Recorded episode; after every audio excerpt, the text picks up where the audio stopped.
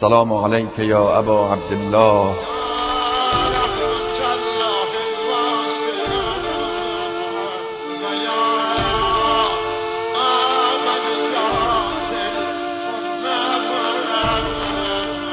با نوای کاروان. استاد سید ابوالقاسم شجاعی. با موضوع امام حسین علیه السلام.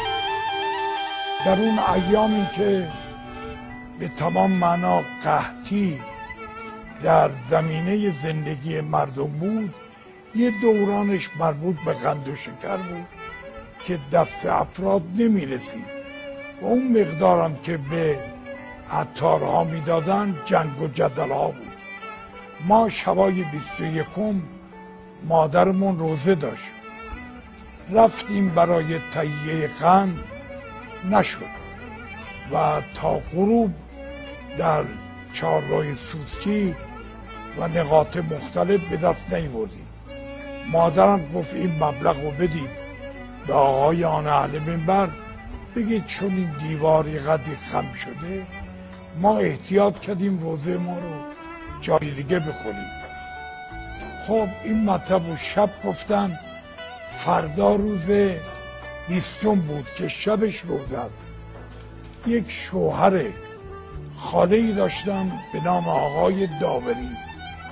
ایشان در دارایی بودن آمدن منزل ما و یک دستمال ابریشمی هم دستشون بود.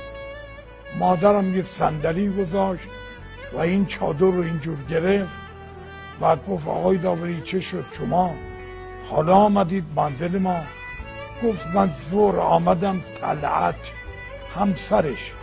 که خاله من بود. به من گفت امام حسین رو من خواب دیدم. آقا به من فرمودن بطول که مادر من باشه امشب روزه داره و قند و شکر نداره. منم قند و شکر آوردم. من بچه چهار ساله بودم. اش اطراف چشمم گرفت. اون وقت تلفن نبود. اون وقت راه ها به وسیله درشکه انجام می‌شد. منزل ما در خیابان اسماعیل بدزاد بود مولوی بود و خاله من در چهارراه مختاری بود و این بر من عجیب شد. وقتی رفت این شوهر خاله من و روزه ما شروع شد من به مادرم گفتم من دیگه رفتم خط پدرم. و خط خانوادم یعنی برادرها برادرزاده هم منم روحانی میشم منبر میرم. همین شعری که خوندم مادرم یادم داد نشستم رو منبر چون لحنی داشتم زنها به گریه اومدن. چند بار این شعر رو تکرار کردم تا کم کم در منبر تا به امروز که به همدلله سالها بر فراز منبر نوکری آقا سید شهدا رو به عهده دارم.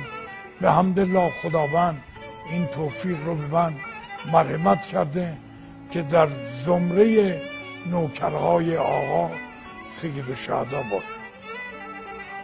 من اون که یافتم ما یه بافتن داریم یه یافتن. مرحوم سفیزی قوام میفرمود بعضی از کارها بافتنیه. اما بعضی از کارها یافتنیه من همطوری که دستم رو لمس می‌کنم به نسل جوان پسرهای عزیزم نصیحت می‌کنم. از گناه بر کنار باشید و به نوکری اهل بیت موفق باشید. اگر شما مکتب اهل بیت را برای خود برنامه زندگی قرار بدید اخلاق رفتار کردار بندگی می تواند به مراتب عالی معنوی برسید و لحظه آخر امضای حضرت حسین را در پای پرونده خود داشته باشید و با رستگاری در پیشگاه خدا موفق